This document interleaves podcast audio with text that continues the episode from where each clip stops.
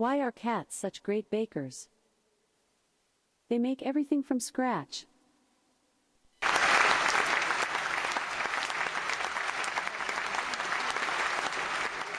What did the stuffing say to the turkey? I'm so into you.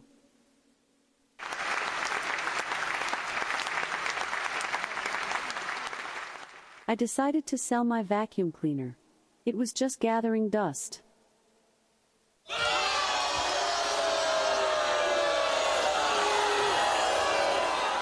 If you just read the bio for Dr. Steve, host of Weird Medicine on Sirius XM 103 and made popular by two really comedy shows, Opie and Anthony and Ron and Fez, you would have thought that this guy was was a bit of a, you know, a, a clown. Why can't you give me the respect that I'm entitled to?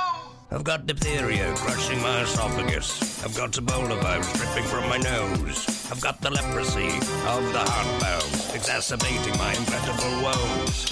I want to take my brain out and blast it with the wave, an ultrasonic echographic and a pulsating shave. I want a magic pill for all my ailments, the health equivalent of Citizen Kane. And if I don't get it now in a tablet, I think I'm doomed and I'll have to go insane. I want a requiem for my disease, I'm paging Dr. Steve. Dr. From the world famous Cardiff Electric Network studios, it's Weird Medicine, the first and still only uncensored medical show in the history of broadcast radio. Now a podcast. I'm Dr. Steve with my little pal, Dr. Scott, the traditional Chinese medicine provider, gives me street cred. The whack alternative medicine assholes. Hello, Dr. Scott. Hey, Dr. Steve. And in the studio, Tacey, my partner in all things, Tacey. Hello, Tacey. Hello. And uh, back from sabbatical, PA Lydia. Hello. This is a show for people who have never listened to a medical show on the radio or the internet. If you got a question, you're embarrassed to talk to your regular med- medical provider. oh my God. If you're embarrassed to take to your regular medical provider, or if you just can't find an answer anywhere else, give us a call at 347 766 4323. That's 347 Pooh My brain got ahead of my tongue. Follow us on Twitter at Weird Medicine or at drscottwm. Visit our website at drsteve.com for podcasts, medical news, and stuff you can buy. And uh, most importantly, we're not your medical providers. Take everything here with a grain of salt. Don't act on anything you hear on the show without talking it over with your healthcare provider. All right, very good. Please don't forget to check out stuff.drsteve.com, stuff.drsteve.com. Our website's a little weird right now uh, because I was have been working on it, but uh, stuff.drsteve.com still works. Uh, you can go straight. You didn't get that widget that you wanted for the holidays. Well, go buy it for your damn self. You're an adult. And uh, you can do that at stuff.drsteve.com. Just click straight through. Really helps keep us on the air. And uh, simplyherbals.net. That's simplyherbals.net. That's Dr. Scott's website. Check it out for your CBD, uh, nasal spray needs, and all kinds of other stuff like that. And then Tacey and I are on Patreon, patreon.com slash weird medicine. Finally, the Chad Zumock episode is out. It's there. Um, I, after all of this, talking about how I was going to edit it and chapterize it and try to make it make sense because it was one person with ADHD talking to another person with ADHD, I just said, "Eh, screw it. And I just th- threw it on there as it was. And actually, I think it probably makes more sense to Yeah, do it that it way. probably does. And um, uh, so, and uh, Dr. Scott was on. I was on that one. Yeah, that's a good Yeah, show. it's the only time he's been on Patreon. Yeah. But Patreon.com slash weird medicine. Uh, we've had Pete Davidson. We've had the Troika of Opie and Anthony. We're going to, uh, Joe List and uh, Kevin Brennan are coming on. We're going to have uh, some interesting people on in, over the next few um, months. So check that out. And then uh, if you want me to say fluid to your mama or if you want Myrtle to. Uh, You don't want Myrtle. that I put that at two and a half minutes. Uh, P. Lydia, were you here that I day? was. Okay, yes, you were because I Oh, have she video was. of you laughing. She was here. But yeah, this person called and asked, or uh, you know, in cameo said, "Can you do that old lady character? Because my wife hates it, and uh, can you do it for a really long time?" and Myrtle can just talk forever. So if you want me to put the wig and the teeth on, that's the same price. It's nine dollars. the same price, everyone. That's right. Low, low price. So cameo.com slash weird medicine. All right, very good. Hey, Dr. Scott, uh, simplyherbals.net still going. Uh, check him out at simplyherbals.net. That's simplyherbals.net. What's going on there? Selling that nasal spray like crazy. Okay, very good. very good. And you have a super secret project that you can't talk about yet. Is that correct? It is super secret, and I can't talk about it yet, but we're working on it. Okay, all right. Wait, uh, Stay tuned. Well, part of the problem is Denver's getting snowed in, and that's where part of the secret project is coming Ooh, is from. it Denver? yes, I'm going to give you three guesses. what else do they sell What? in Yes, Denver? I can't Hmm, imagine what else they sell. Oh my God. It's top secret, Dr. Steve. All right, very good. That's awesome. Check out uh, drsteve.com and we'll try to, uh, and uh, simplyherbals.net. We'll try to keep you up to date on that. I uh, completely revamped the website and I did it by myself and now it looks like shit. so I'm working on it. I'm working on it. Uh, give me give me a little bit of time where I can actually spend some time on it. And uh, let's see here. Um, yeah, all right. Should we explain why we haven't been, why we missed a week? Well, it was uh, New Year's. Oh, Yeah, we can talk about it. I mean, that's why we didn't have a show on. Uh, Yeah, it was going to be the first ever Christmas Eve show. Christmas Eve. Oh yes, Yes, okay, okay, I know. yes. Okay, so we were all excited, and Yeah, somebody decided to get you know the puke bug or something. yeah, so first uh, Liam's girlfriend had it, and then we thought we were out of the woods, and then Liam got it. So the incubation time on this virus was about three or four days. That was what screwed it up, and then Tacey got it. And then uh, Christmas Eve, we were going to start, and, and Beck and I said, if we don't get it by Christmas Eve, uh, we're in the we're in the clear. And uh, Christmas Eve, four in the morning, Beck started barfing. And what a good kid too! Didn't didn't even wake me up. I just you know I, I heard him up at like seven thirty in the morning because I was getting ready to to uh, do some stuff, you know, cooking and all that kind of crap. I said, "What are you doing up?" He said, "Well, I've been throwing up since 4. It was like, "Damn, dude, why didn't you?" I mean, in the past, if they threw up or you know if they had a bad dream, they would wake us up, and he just you know soldiered through on his own.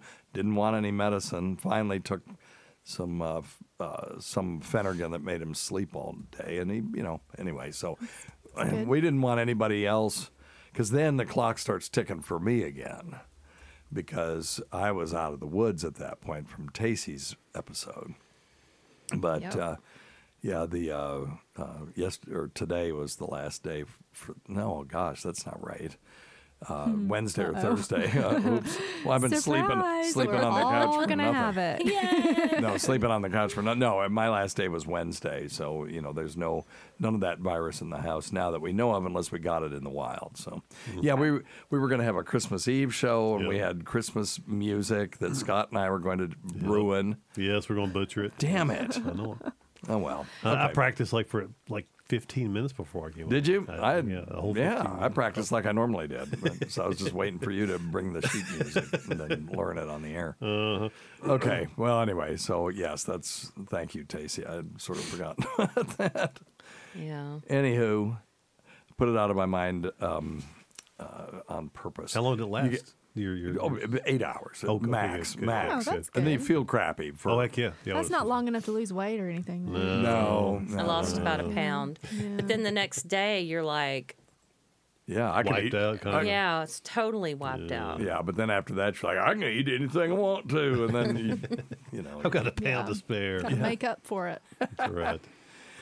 All right. Well, do you guys have any topics, Lydia? Did you bring anything today? No. I mean, I've always just so there is something called Instagram, Yes. right? And they have these I've heard things of this called thing. Reels, Okay. which I've newly discovered. I don't know what those are. They are 'cause these I'm little old. short videos. Oh, it's their similar to version being of on TikTok? Yeah. And you can see all of these gross and disgusting procedures. And Oh. for some reason, hmm. they think that I like it, which I kind of do. Yeah. So it was something I've never encountered in medicine, and maybe you have, Dr. Steve. The concept of ingrown hairs we know about, Yes. right? Right. But the concept of these ingrowing hairs that grow for years Oh, under yeah. the skin, Well. and they get up to like 10 to 20 inches long. Oh wow. And then people pull them out, huh. you know. I've no not ever heard of such a thing except in a pilonidal cyst. Yeah. These are just places on. It sounds, that It's so weird. sounds. I looked it up. I mean, there's an up to date section. Okay, you looked right, it on up. pseudofolliculitis, but you know that's usually we we think of it as being a problem when it's associated with infection. Right.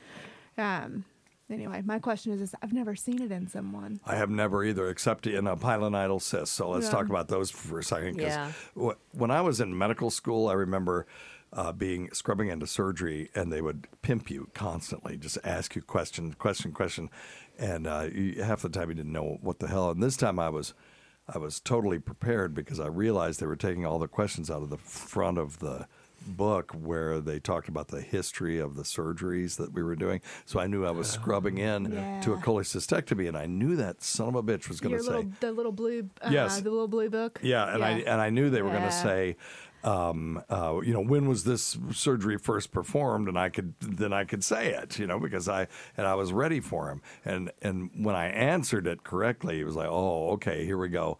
So he kept asking more and more questions, and then he got to one I didn't know the answer to. I said, well, I don't know that, but I know this other thing, and so I answered. He he said good technique. Always answer the question that you know the answer to. so uh, rather than the one that I asked you.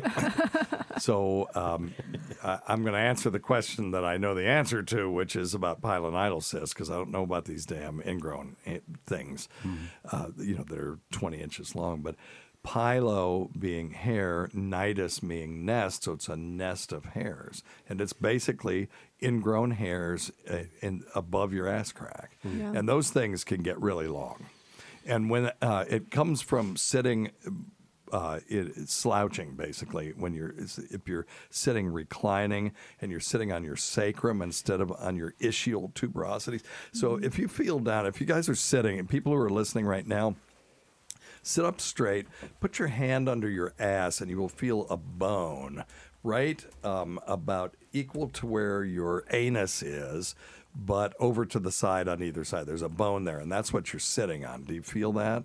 Those are the ischial tuberosities. That's what you're supposed to sit Your on. sit But if you feel the uh, above your ass crack to that flat place, you know, you can slouch backward and you can sit on that. That's your coccyx and your sacrum. and um, uh, the, if you sit on that, then what you can do is you can compress the um, hair follicles and push the, and you end up pushing them under the skin, and the hair will continue to grow, but it grows under the skin. Yes. Way more oft, often in men than women because I don't have ass crack hairs like that. Yeah, I think so. That's a great question, Taste. Let's see. And a lot more in in um, athletes wearing jock straps, football players, catchers. Really? Yeah, I can see That makes the sense. sweating, the sweating, and the the, the uh, those jock straps kind of rubbing and um, kind of forcing those hairs back in. Interesting. Yeah. Pi- What, Tacey? Guess what? Give yourself a bill. Damn it! Nice. Pilonidal disease Shit. occurs predominantly in males at a at a ratio of three or four to one. Dang it! Predominantly in OFE, typically in the late teens to early twenties, decreases after age twenty five, and rarely occurs after age forty five. So I can slouch all I want to. There you go. Hell with you all. There you go. So anyway, yeah, very interesting. And those things will fill up with um, hairs that are really long. And the problem with the pilonidal cyst is you can, if, you know, if it gets infected, you can stick a needle in it and it will always come back. So they just have to be surgically repaired. Can get quite deep. Yep. We don't go digging around in them in the office. No, Take no. I to mean, you can stick so. your yeah, you can stick your finger right in there. It's disgusting. Anyway, all right. Very interesting. Yeah. Thank you, PA Lydia. I actually saw a patient this week, and uh, they have other problems like cancer that we're dealing with. But he said, "Yeah, my cyst is starting to leak," and I'm like, Oh. "Buddy, we got bigger fish." Yeah, yeah, yeah. I, yeah, I see that all the time too. Or yeah, people with stage four cancer that are you know, Having to sit a lot, and or just worried about things Oh, that are yeah. tangential to what's going on because that's easier to focus on. I think probably. it's too it's overwhelming. So talk a little bit about yeah. those ingrown hairs. Like when they pull them out, what happens? Oh man! So it's like they, uh, what is it called when you dehead? You take the plane off of something. Yeah, I can't remember. Anyway, you take the initial layer of skin off and just open it up because it looks like a deep blackhead, and they start pulling it out, and it's just this hair that just comes out. It's something even more disgusting is look up bot fly um, infestation where the uh, bot flies will deposit their larvae under the skin, and you see people. You um, you know now I can't think of the word either where you decap it Oh man, yeah. anyway, you take off the top layer and then you take tweezers and you just start pulling these giant maggots. out Oh, from your gosh. Oh, skin. for it's God's so sakes. satisfying. Where Yeah. does that happen? Not here? Not around here. Where do, where are bot flies? I don't know where bot flies are. They're not here though. Where are? Oh, oh we'll ask Echo. Echo, where are bot flies found? According to an Alexa Answers contributor, bot flies are found in Mexico, Central, and South America. In the U.S., cases usually occur in travelers who have visited endemic areas. Flies live near water, thus coastal and forested or jungle okay. Echo, areas are thank endemic. you, thank you very much. Good lord. My pleasure. Just doing my job. Echo. Oh, no, there you go. shut Thank you. She's such a good sidekick. So anyway, I'm sorry, I was trying to show Tacey a video and the, the of the sound keeps flies. going on. What's it? Just turn your I sound thought, I thought the sound. I I'm thought I thought you were playing some kind of old spaghetti western. Yeah. all right. You guys ready to do some uh, questions? Yeah. Yes. Do Okay. it. All right. Let's do it. Um, Number one thing, don't take advice from some asshole on the radio. all right. Well, uh, we have a quiz from uh, Stacy, Oh, and this is a good one. Uh, Right. I think this is a good one. We'll go around the room. We'll see. Uh-oh. Okay. we're- And this is Price of Right. Price is No Right Googling. rules. Yeah. No googling. What percentage of the 206 bones that's in the human body, what percentage are in your feet? So, what percentage of the bones of the human body are in the feet? And we'll give you that there are 206 bones in the human body. I'll, All right, Dr. Scott, ten percent. uh, Tacey. 12%. Damn it. Lydia. One percent bill. I'm just kidding.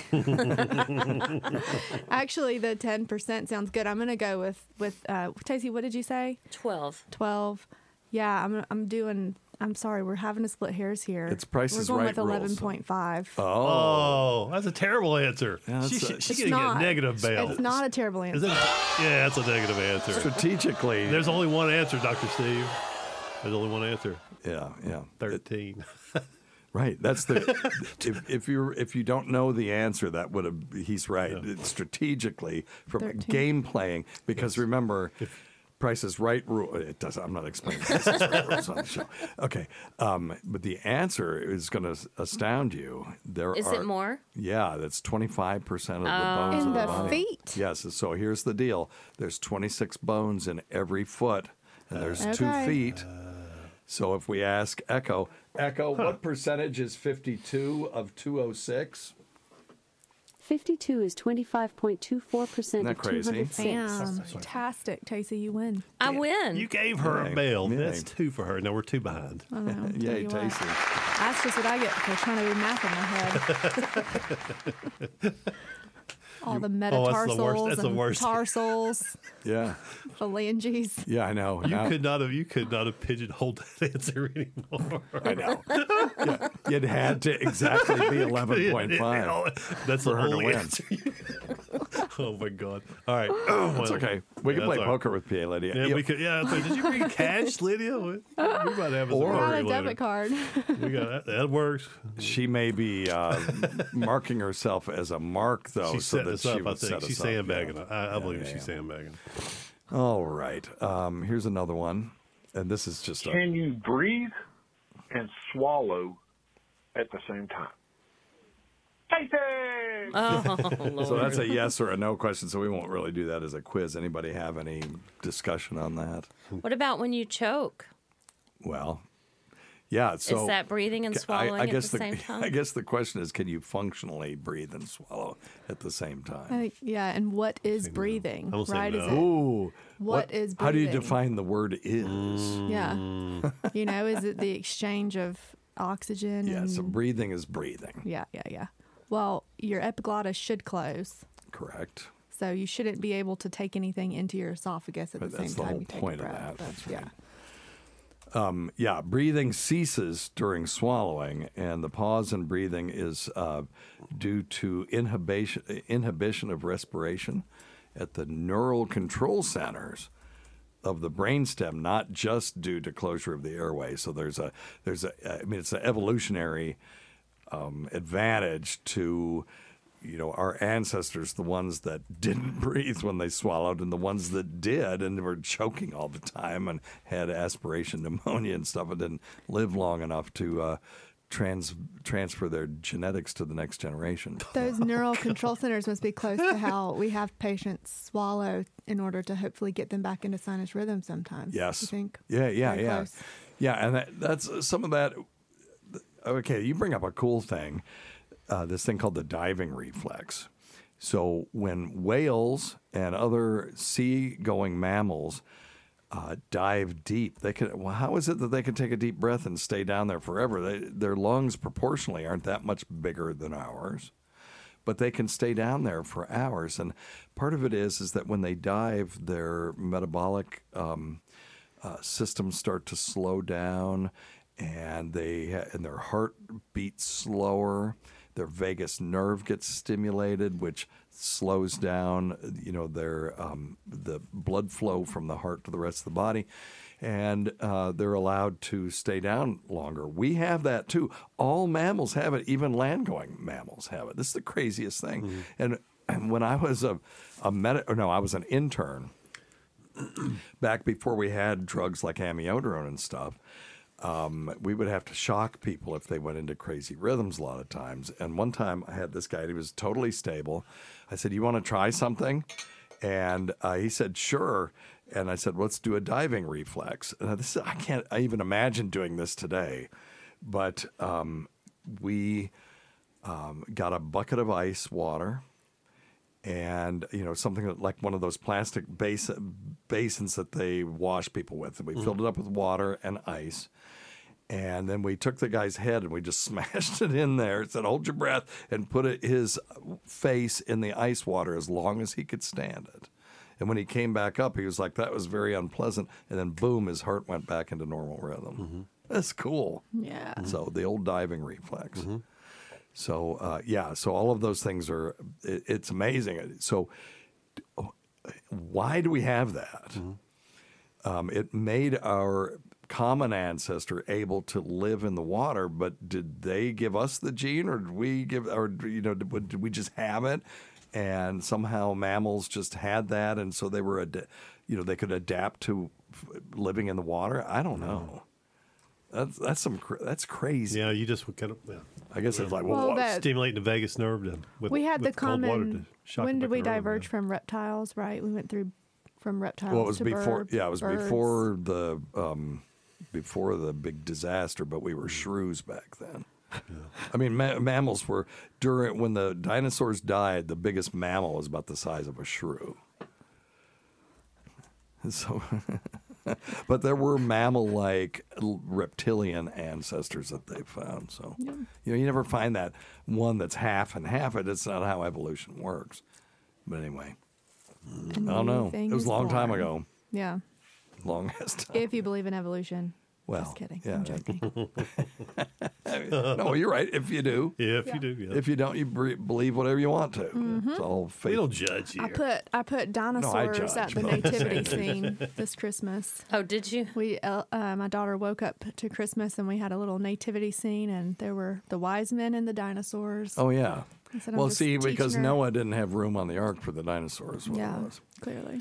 And then the other thing is, is that you know uh, what I've heard the creation scientists say is that the smarter, the reason that you see more advanced animals higher up in the strata, you know, if you go in and you find a a, a- a place where there's lots of layers over the eons, and you dig down, you'll see simpler and simpler animals the farther down you go.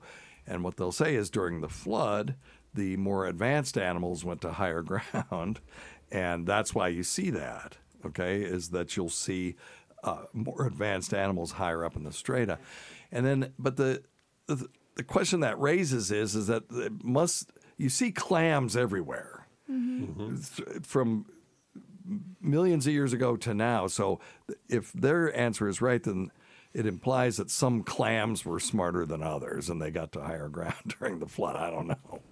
Or just luckier they got washed up to higher. Oh, that might be that's it, Dr. Scott. Anyway. Yeah. All right, here we go.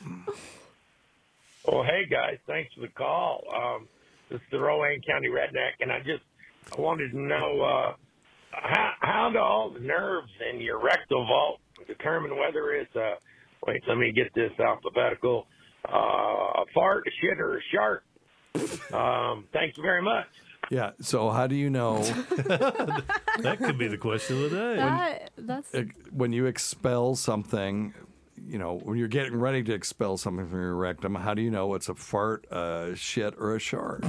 A shart is obviously a mistake. Yeah, so uh, I'm going to argue. Let's take that out Take of there that one out of the because you equation. don't know Yeah. that it was a shart because the whole Until it's reason too it's late. a shart was you you messed up. Yeah, until Yeah. it's too So late. obviously the system isn't perfect. But here, Tacey, you have uh, some wine, and, and, and, and, and experience. and Scott, do you have? Um, no, I didn't mean that. Oh. You, everybody has a drink. Okay, so everybody take a drink real quick. Okay, we're gonna take a drink. All right. Now hold that in your mouth. Now, is there is it a, a fart, a shit, or a shart? I mean, is there water in your mouth, uh, fluid in your mouth, or is it air? It's mm-hmm. fluid, right? Mm-hmm. Mm-hmm. Okay, so so let's think about how it's the same thing.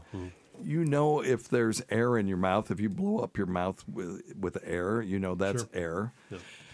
And you know when there's liquid in there. So there are sensors that one of the things that liquid does, let's talk about it, is it exchanges heat mm-hmm. more efficiently than air does. right.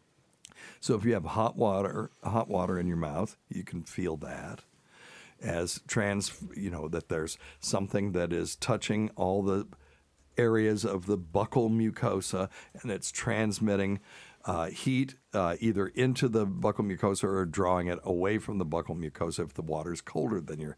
If, if you get water that is exactly the temperature of your uh, body and you sit there long enough, it'll extinguish that feeling. You might not be able to tell. So, I mean, how do I know that I'm holding a phone in my hand? Sometimes when I'm sleeping, I think I still have my watch on my hand. So it isn't a perfect system, but it's pretty pretty good. And from a evolutionary standpoint, it's uh, very good because uh, you don't want to be dropping loads around Right. in your, um, you know, if you couldn't tell, you'd just be dumping loads where you're sleeping. That would be a mistake, but it's okay to pass a, you know, pass gas, right?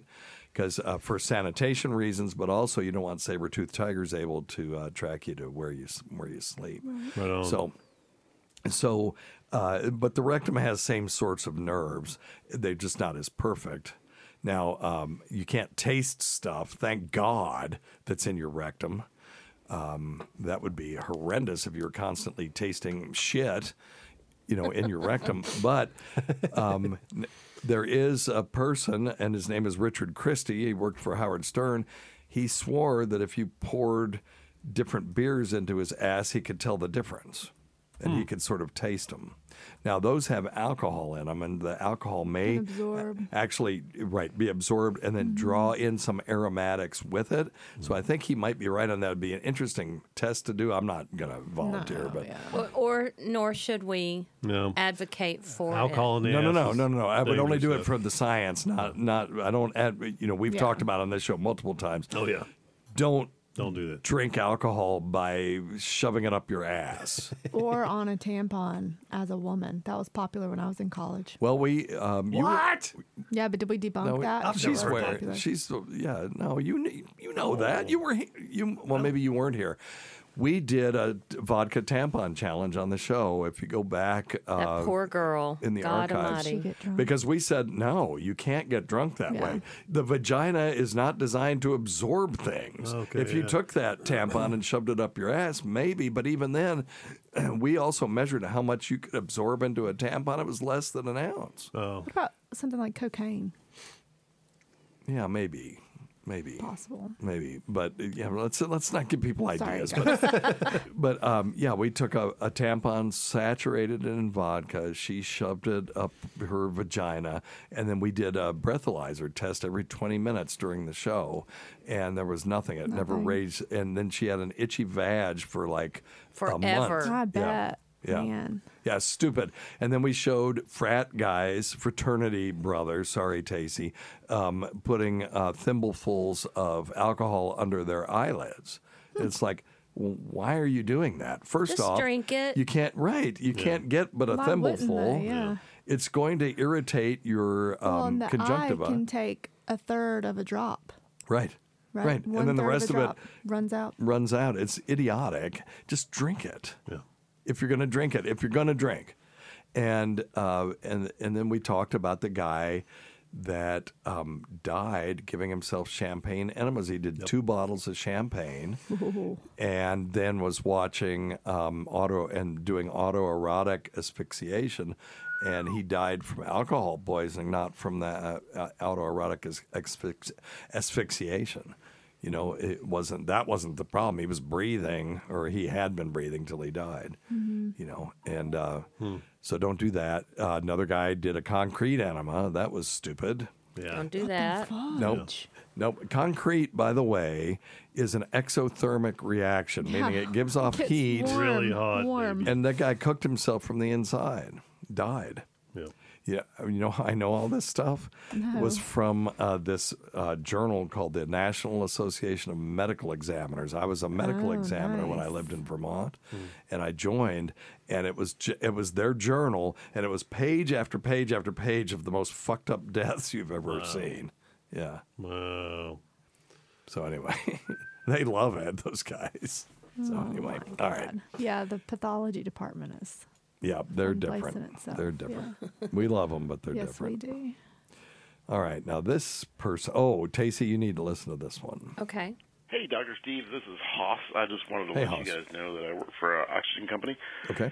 And we had to send in all our ventilators to Philips for a recall. And uh, Philips thinks that it's caused by um, ozone cleaners. Oh. But it also affects uh, BiPAPs and CPAPs. And uh, just thought you guys would want to know. Thanks. Bye. Oh, and I've still been using my. Yeah. Oh no. I quit m- using mine. I, I'm not saying you shouldn't use them. I don't know what the data is. Where you, it- the- if you go on those forums, and what we're talking about is like the you know ozone cleaner for CPAP machines, sure. and uh, they, they don't actually clean anything. They'll sterilize it. Okay. And you would think that would be a good thing, but if you go on the forums, they're all just anti this and that. But I can't find any data that shows it's harmful at all. Although um, I've been using uh, ultraviolet cleaner for my retainer, you know, for my um, what you call it, what I Invisaligns, and uh, the damn retainer cracked, and I think the ultraviolet has made the the plastic brittle. Wow. They told me use the bright, s- you know, uh, retainer cleaner, and it's just a pain. You have to put the little tablet in. It's like Polident or not Poly. What's the, what's the Yeah. one? Is Polident, the one that cleans your dentures. We know what you're talking about. I just yeah. felt like an old With man. Polident. Even Yeah. more than I already do. so I got this ozone or ultraviolet thing, thinking, "Whoa, you know, this is I'm I'm young and Is it hip." short wave or long wave? What I does don't it know. say? Well, good there goes question. another seven thousand dollars. Yeah, I know. All right. So anyway, check uh, just check your manufacturers uh, and uh, Recommendations, yeah. and check with your uh, provider whether your ozone cleaner is okay. I for you. mean, I wish we had the answer to that question. I know. I mean, it'll. There's people doing research on it. I know that. for uh, myself and for everybody else. Yep. All right. Well, let's look that up. See if there's anything more definitive out there for next week. All right. This is a weird one. Hey, Dr. Steve. My name is Elliot. I was Elliot. just recently offered a job in a New York City hospital. And um, long story short, back in November of 2020, I was a participant in the AstraZeneca trials. Okay. And I took both shots.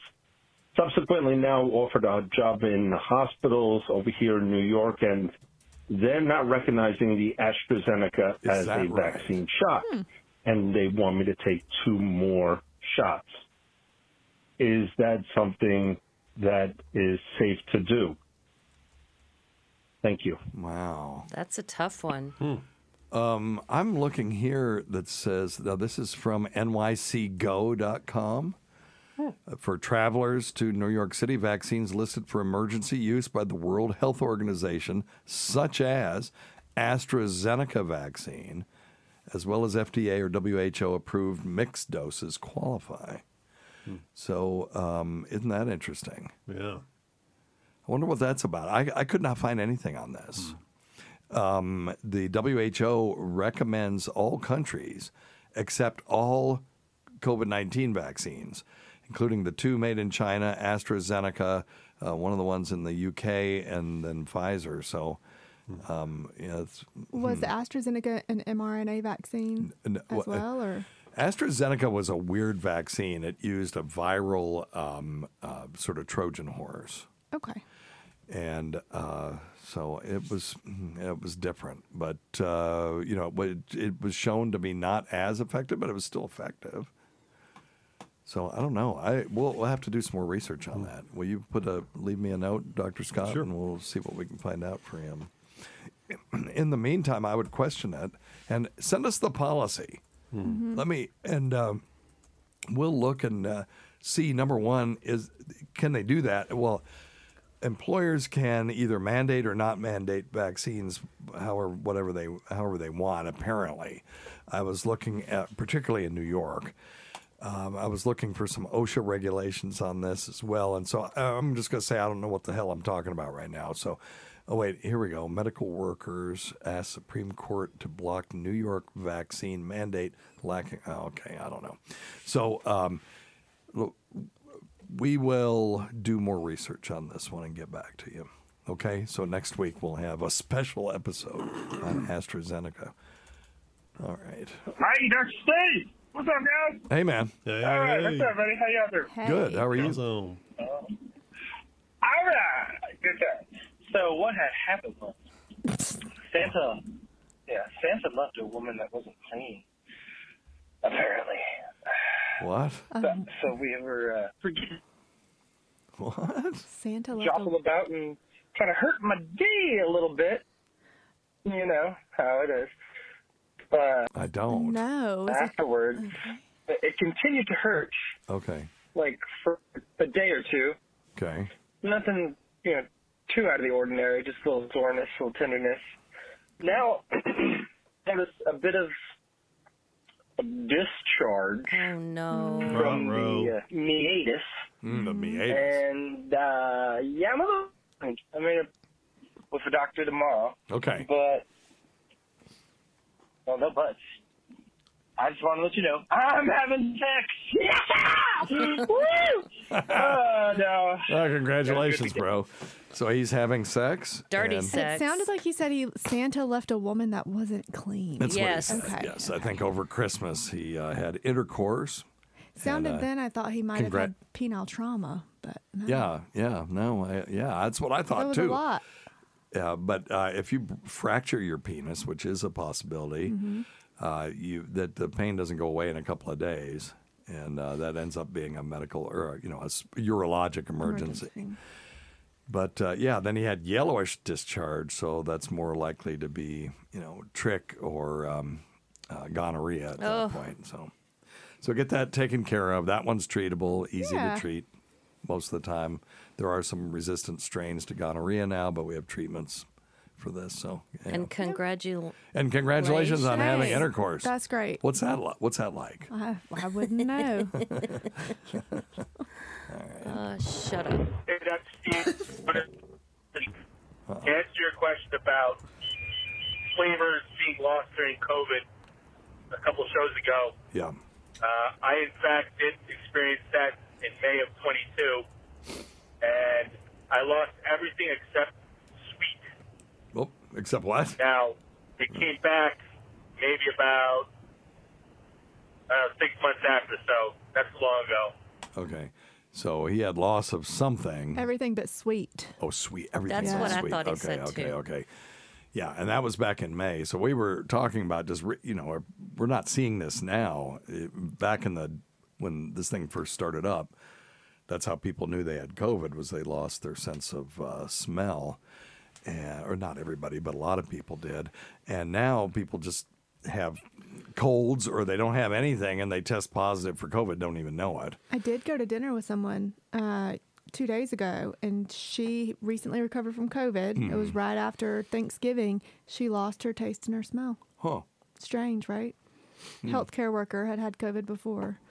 Uh, so Wow.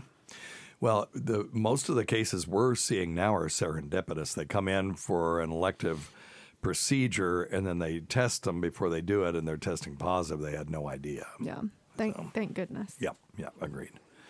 All right, so and and that's the thing, and then everybody freaks out. And I'm going to say this again. I've said it before on this show.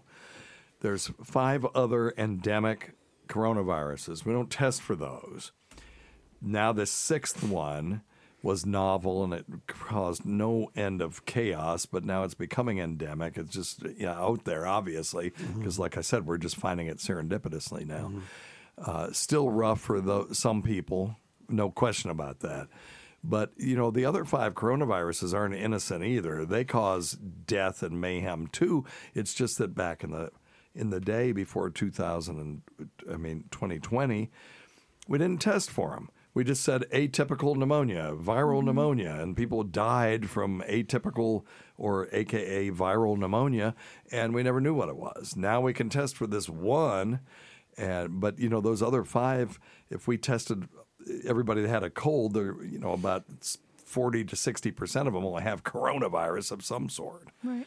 and uh, but we test for this one and now it's special and um, you know people have to not go to work for seven days and they have to isolate and they have to do all this stuff so uh, at some point we're either going to have to test for all these viruses or we're just going to have to stop testing for it because at some point it becomes pointless but anyway i know we haven't quite gotten to that point yet but uh, this is another person that had a covid issue Hey, Dr. Steve. Hey, just man. listening to your recent episode talking about if recent COVID strains um, cause, you know, a loss of taste. And I'm just getting over, I don't know if the, I didn't test myself. I don't know if it was COVID or the flu or whatever, but, you know, I kind of had the flu slash COVID symptoms, cough, fever, body aches, etc. And then at the end, everything started tasting very bitter.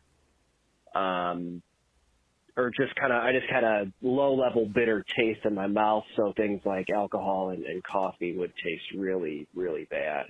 And it's been a three days maybe. and It's starting to get better, but still not quite there. But I didn't quite lose a full sense of, of taste, but my taste buds were definitely changed. Yeah. So there's lots of things can cause bitter taste in your mouth, though. You know, um, divorce. okay, I'm gonna get. I gotta give The you. Give process. yourself a bill. One, yes. The There process. Just at the end of just at the end of class. Just in the of Man, time. you are one pathetic loser. Well, yes. I don't think That's so. okay. No, I was directed at me too. yeah, that's, that's what I sort of started to say.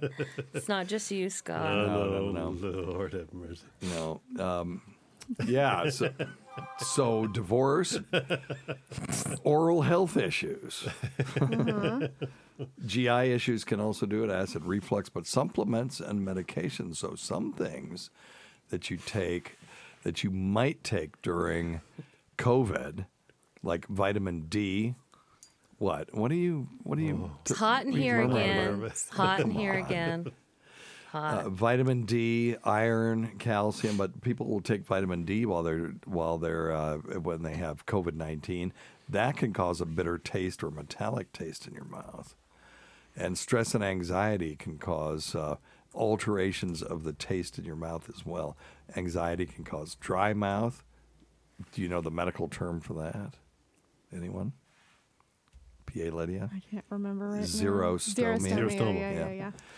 Um, uh, but uh, yeah, but it, in this case, it was temporarily related to the patient's uh, COVID 19, so we're going to just assume it was that. But that's interesting. So we are, Scott, getting a few people that are calling in saying, yeah, we're still seeing these symptoms out there. You and I haven't seen it, but they're still having I it. wonder. So in chemotherapy, right, when you get taste alterations related to chemotherapy, there's some data for sublingual B12. There's a Mhm. trick where you do a super super sour candy, Yeah. and it temporarily restores your taste. And all of you know, we think that the COVID taste disturbance may be related to neurological Yes. impact, right? So I wonder if it might be helpful. Well, that's interesting. So I don't know. Worth a try. Yeah.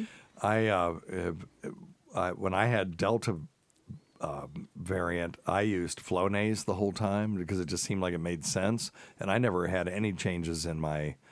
I, I lost one sixteenth of my lung to scar tissue, but I didn't lose my Jeez. sense of taste, and I just I attributed it that to that, or I'm you know I may not have lost it at all, but there is a little bit of data that says if you start using Flo, uh, Flonase or other nasal steroids at the beginning of the syndrome, that you may be able to prevent this. So that's something, but that didn't go hurt anything. Something that's not hurtful. Yeah. Yep.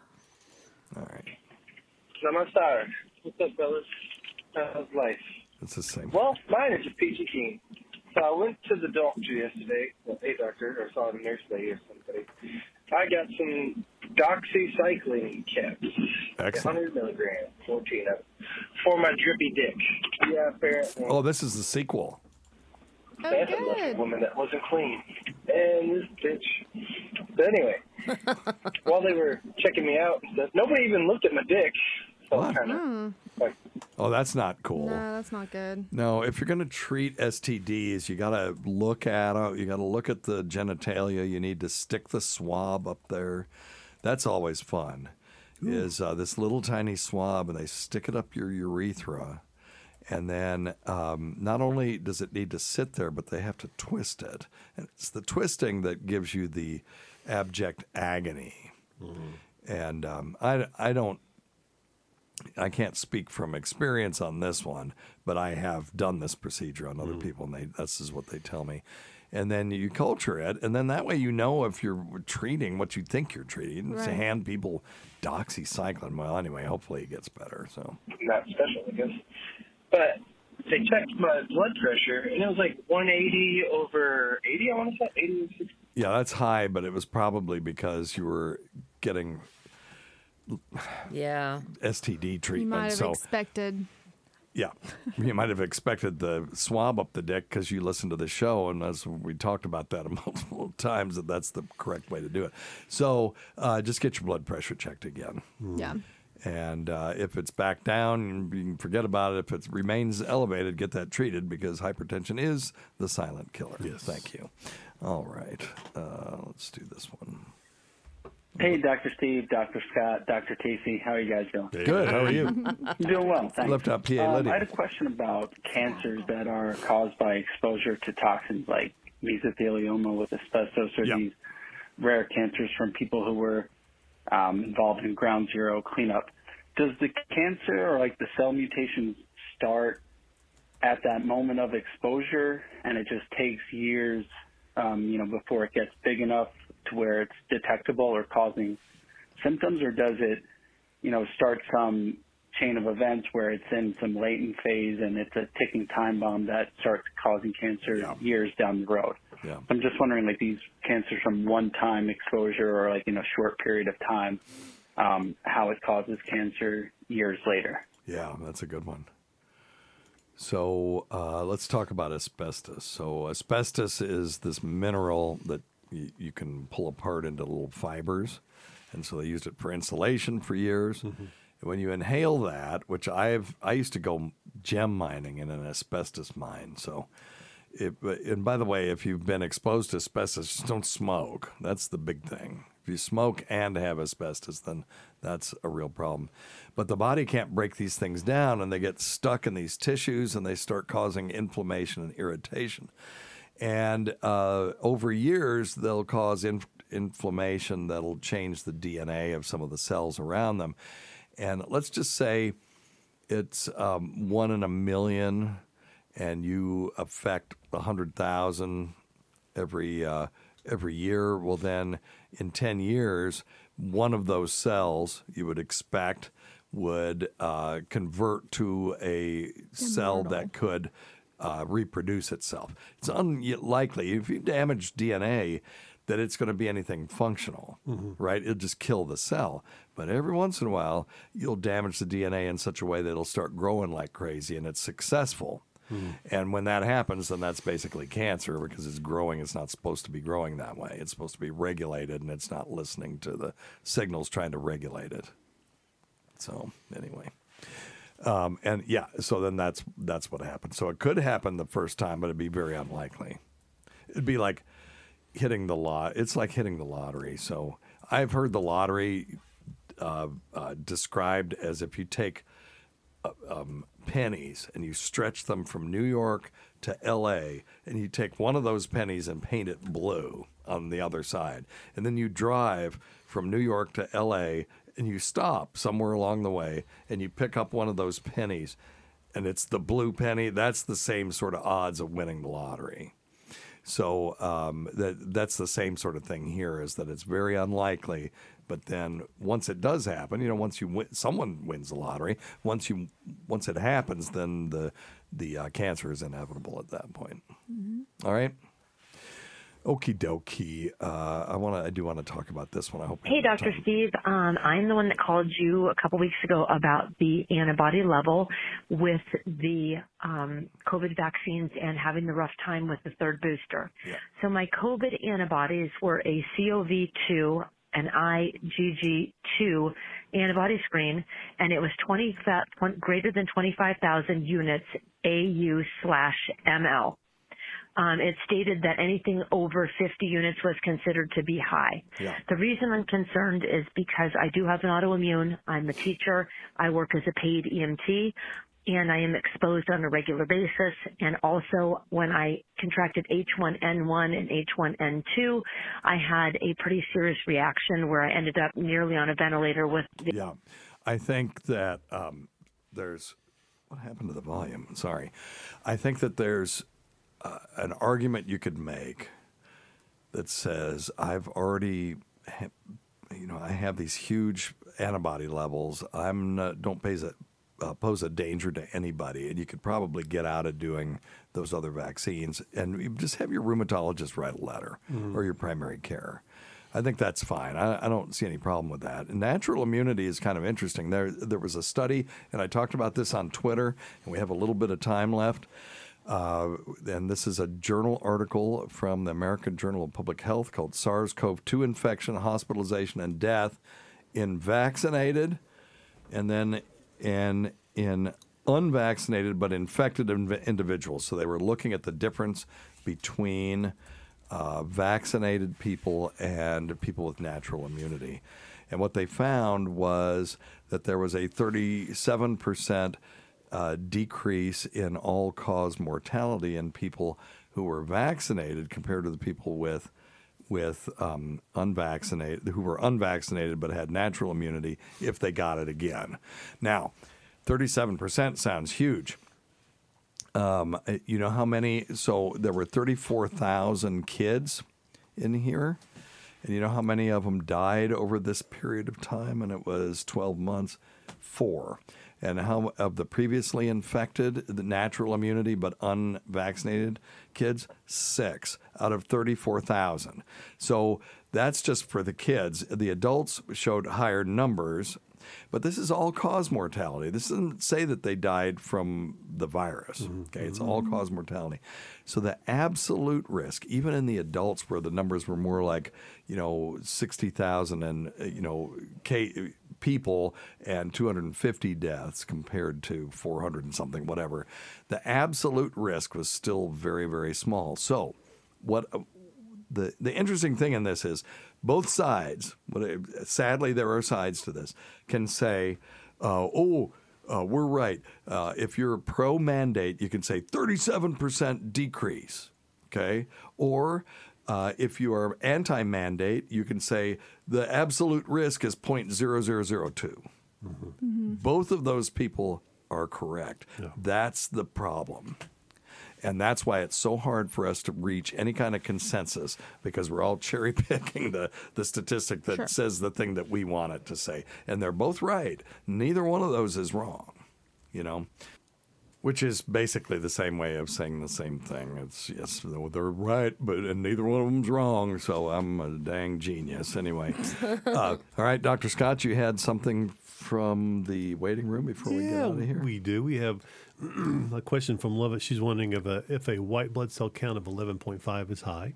Okay, so would that be chronically high, um, or is it just intermittently? I mean, just a one-off. So Assuming it's one off because she didn't say it was chronically high. okay, so let's talk about both. Uh, PA Lydia, Yeah. this is your realm. Lots to unpack there. Yes.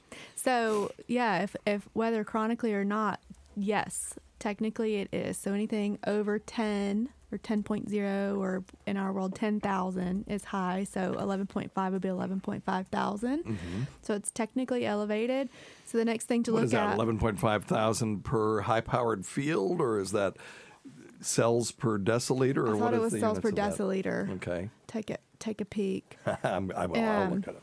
And so that would be your total white blood cell count. So then, you know, the next thing we look at is is that chronic or is it acute? And Per then microliter. What type of cells are elevated? So are, are they your neutrophils? If your neutrophils are more predominant, you would think about more like bacterial infection, more lymphocyte predominant when you look at the differential or the breakdown on your lab sheet. Okay. You might think more about viruses, maybe chronic inflammation. Mm-hmm.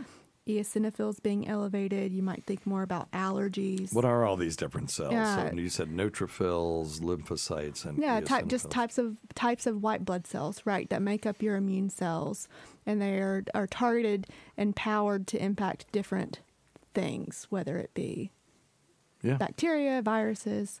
And they look Yeah. different under under the microscope. That's why they were they called them that because they the uh, eosinophils took on more eosin, which is a red pigment. And uh, you know they wash these things with red and blue pigments, and they then you look at them under the microscope. Some of them will not hang on to the blue, but keep only the the red. And uh, the neutrophils, I guess, did a little bit of both because they are kind of purpley looking. Mhm. Yeah. And then the lymphocytes have bigger, uh, bigger nuclei compared to the cytoplasm compared to say a, a neutrophil. Yeah. Or- so Yeah. when you're thinking about it, you know, if it's a chronic thing, which we get referrals quite often of yeah. chronic. Well, you guys get referrals for people who have, you know, a, a slight anemia Yes. and stuff. yeah, so, yeah, yeah, So, uh, you know, probably the second most common to anemia would be the elevated white blood cell count. Yes. So, the first thing we do is we look at what type of white blood cells are elevated. And then, you know, you can do something called a flow cytometry if it's something that's very chronic, meaning it's it's lasting for a long time, just to make sure none of them are cancerous. However, um, one of the, the most common reasons is something that induces chronic inflammation in the body. So something like cigarette smoking, smoking, or chronic stress, Mm. Oh, yeah. or chronic illness. Really? Um, so those are the, the most common causes of a, a chronic uh, mild elevation in your white blood cell count. Okay. So now what do you do? So it, you're at your primary care physician's office. They say, well, you've got a white cell count that's high. I'm going to send you to uh, the hematologist. What should you be worried about it? What's the deal? No, the vast majority of the patients we would uh, we would take a peek. Uh, we would make sure that there's no sign of malignancy or concern for malignancy, and and then uh, kind of the chronic inflammation, uh, stress, or exposure to tobacco smoke would be a diagnosis of exclusion, and you just monitor it every few months, make sure nothing changes. Yeah. Um, What about these people that have monoclonal gammopathy of uncertain significance? mhm. So that would be something that we What is that? class. So I mean, I know it. yeah, yeah, yeah, yeah. So uh, one type of your white blood cells, uh, or closer to a stem cell, uh, is called a plasma cell. Mhm. And a, a plasma cell exists in your marrow. It starts to mature. It should be exposed to an antigen or something like a virus, and then go back and just its job should be to make antibodies to a certain virus Right. or to a certain antigen. And they remember it and they remember it. And those antibodies are proteins, and they come. Uh, those those antibodies or immune globulins have light chains and heavy chains, and so sometimes a plasma cell line can get mutated, or a plasma cell can get mutated, make more of itself, and make an abnormal protein. Yeah. And so when you look uh, at someone's protein under mass spectroscopy, where you Mm. actually go and you kind of sort out all of the proteins in the person's blood or in the person's plasma, um, if you see a spike of a certain protein that is a nonsense, but that is a clone, Yeah. so they're all the same, but they're not really encoding for anything, that is monoclonal gammopathy. And as long as that patient doesn't have other signs of malignancy, like trouble with bone lesions, kidney disease, low blood counts, it's undetermined significance. Mm-hmm. So it's like something that has the potential to turn into malignancy. It's not malignancy, and we monitor it. What are the odds that that'll turn into a Uh, malignancy? it's it's one out of ten per year. So you've got like a ten percent risk per year. Okay. So if you have, and and I, I'm uh, I'm gonna stop myself, but the longer you have MGUS, The more the more likely you are to develop into a cancer. But at every year, it's still 10%. So if you have a 10 sided die, you could roll. n- No, you know, if you had a, a die that had 10 sides and there was one blue side and nine red sides, you could roll red sides for the rest of your life. It's not impossible. Correct. Yeah, but the risk does go up the longer you Yeah. you know Okay.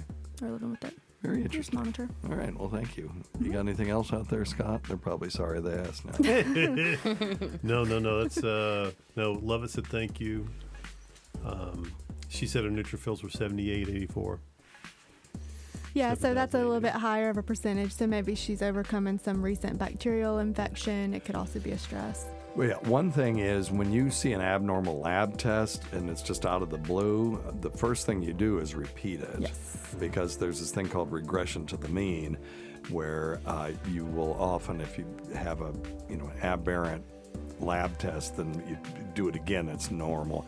If you do 20 lab tests and they have a five percent margin of error, that means it's very likely one of them will be abnormal, just because for just because of lab error, right? And it's not that they made a mistake.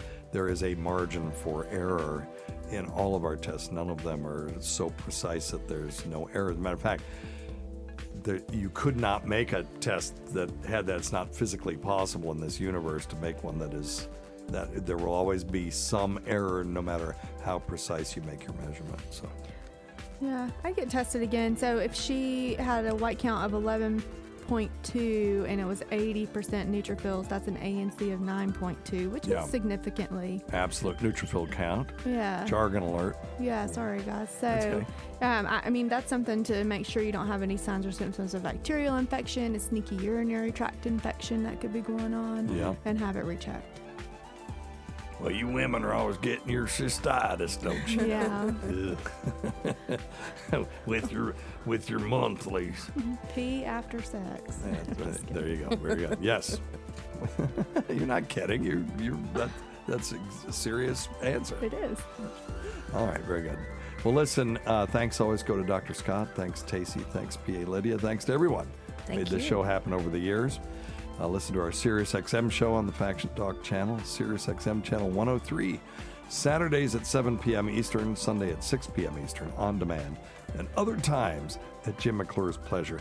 Many thanks to our listeners whose voicemail and topic ideas make this job very easy. Go to our website at drsteve.com for schedules, podcasts, and other crap.